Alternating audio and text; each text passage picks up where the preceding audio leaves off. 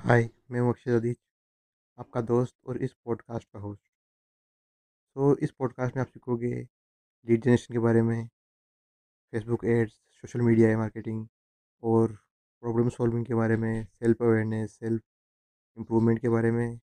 आप इस पॉडकास्ट को सुन के अपनी मार्केटिंग स्ट्रेटजीज और लाइफ को इम्प्रूव कर सकते हो।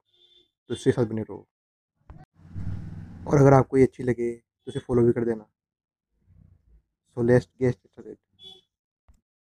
मुझे लगता है कि आप अपना अगले साल ट्वेंटी ट्वेंटी टू का मार्केटिंग प्लान बनाने में बिज़ी होंगे। तो मैं आपको कुछ चीज़ें बताना चाहता हूँ, जो कि दो हज़ार इक्कीस से टेकवेज हैं, जो कि आप अपनी मार्केटिंग स्ट्रेटी यूज़ कर सकते हैं दो हज़ार बाईस में और उसके बाद भी। तो पहली चीज़ है classic digital marketing strategies can still work जो क्लासिक डिजिटल मार्केटिंग स्ट्रेटजी है, वो अभी भी काम करती है। मार्केटिंग ट्रेंड्स जो है, वो आते जाते रहते हैं।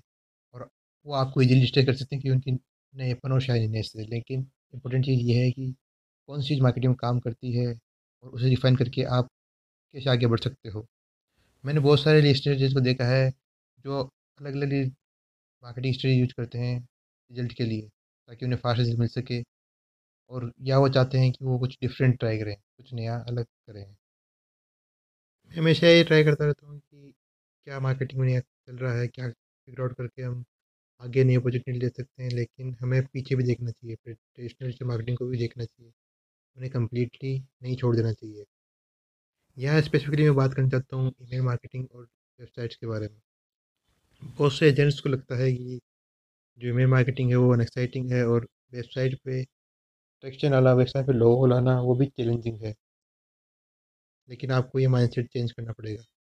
Email marketing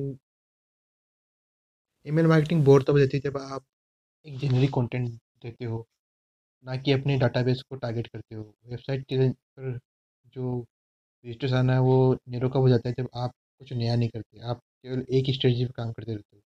लेकिन आप इसमें कुछ नई चीज़ें ट्राई करके आप ट्वेंटी टू में अपना प्लान बना सकते हो और इनसे सक्सेस पा सकते हो। ईमेल मार्केटिंग अभी भी बहुत लोगों के लिए आइडियल इंगेजिंग प्लेटफॉर्म है जिससे वो अपनी लीड्स को नर्चर करके और उन्हें अपने कस्टमर बदलते हैं। और वेबसाइट आपके लिए नए कस्टमर लाने में बहुत अच्छा रोल प्ले करती है। इनफैक्ट इनफैक्ट ये बहुत ही इंपॉर्टेंट एस्पेक्ट्स हैं किसी मार्केटिंग स्ट्रेटजी का।